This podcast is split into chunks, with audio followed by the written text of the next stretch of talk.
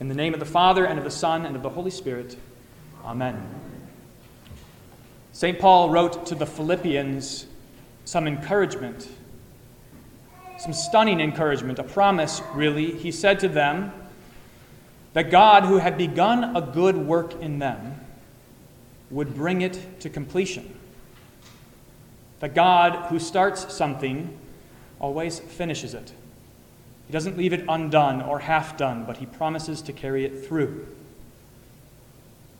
On Sunday, just a few hours after Viola died, we had a baptism here in church, and we sang the very same opening hymn that we sang on our way in today God's own child, I gladly say it.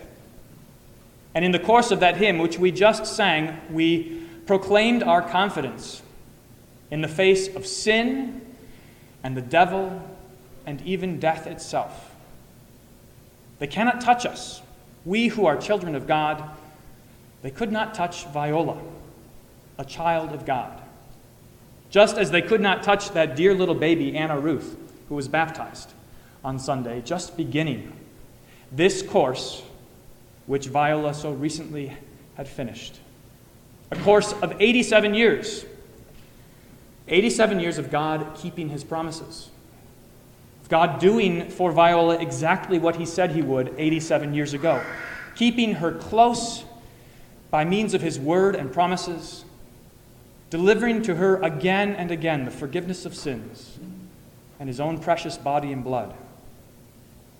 It was a stunning thing. I, I couldn't have asked for a better day than to see these two things side by side a precious child brought into God's kingdom and to see God's promises fulfilled carrying through exactly what he said he would do for Viola.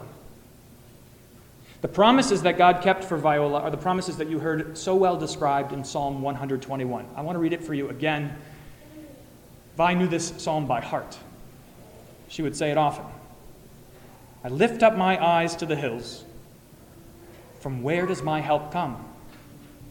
My help comes from the Lord, who made heaven and earth. That is, the God who created everything with a word, who can remove everything with a word, that same God loved Viola, giving everything up for her, even his own son, so that he would not let her foot be moved. He who keeps you will not slumber. Behold, he who keeps Israel will neither slumber nor sleep. The Lord is your keeper. The Lord is your shade on your right hand. The sun shall not strike you by day, nor the moon by night, the Lord will keep you from all evil. He will keep your life.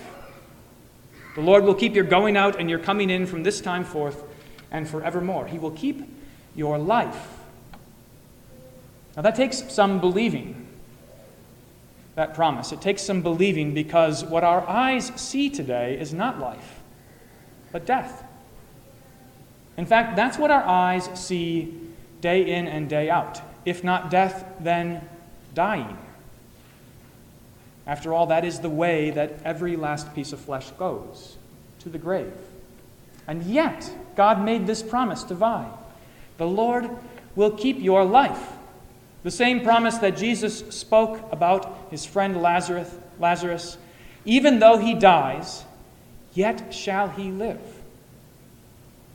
That's what you all ought to believe today.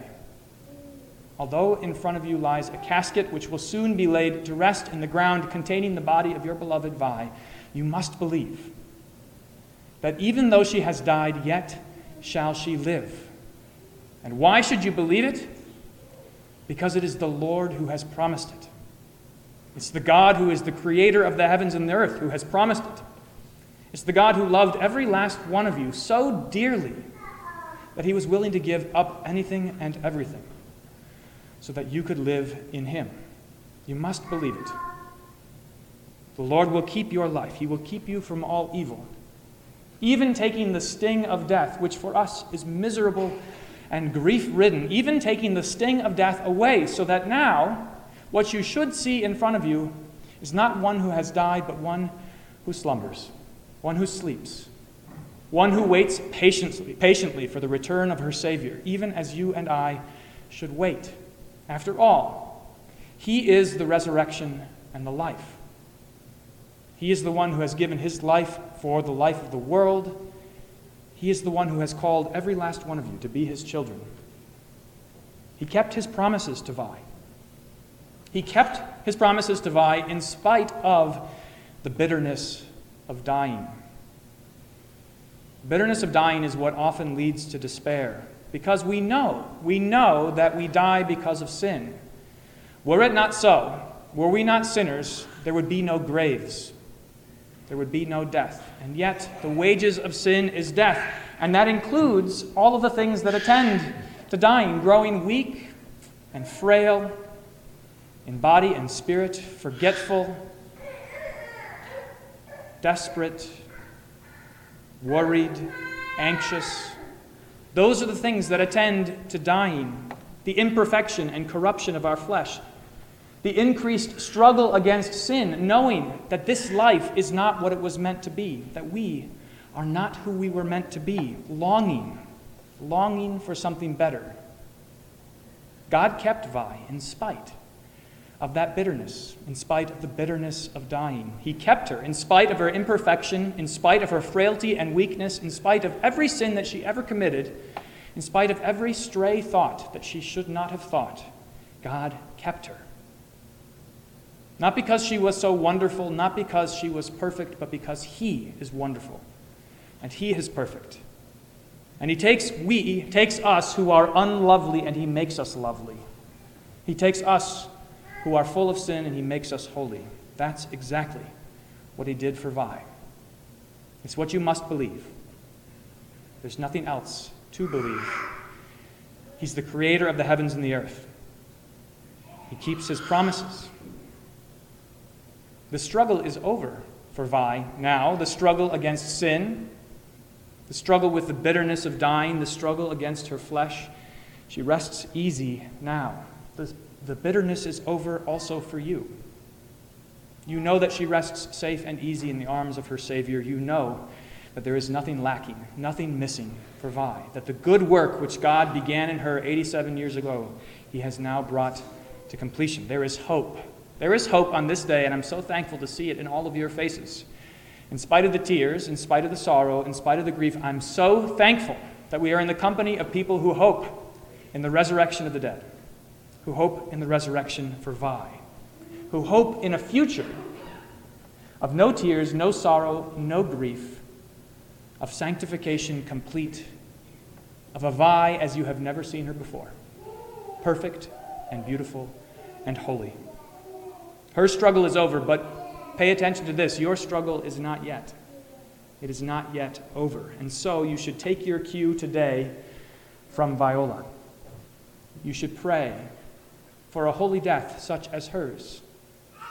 You should pray that the gifts that God has given to you by His word and His promises and in His body and blood, the gifts He gave to you in baptism, washing you and making you clean, you should pray that He would continue to deliver them to you, and He certainly will.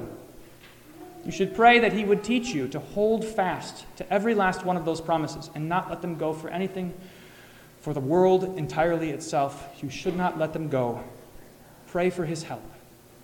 He will not withhold it. He will give it to you.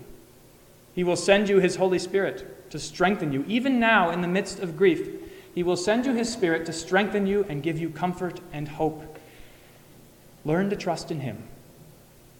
Learn from Vi to trust in Him. She didn't hope in herself, she knew who she was, she knew what she was made of. She hoped in her Savior. Learn from her where your hope lies. Hear God's word continually, and when you do, when you do, think about what you're doing. You're doing just what Vi did, lifting up her eyes to the hills, knowing that her help comes from the maker of heaven and earth. Remind each other always, especially in the days, of uh, days ahead, remind each other always of God's promises. They are your life and your hope and your salvation. In the name of the Father, and of the Son, and of the Holy Spirit. Amen.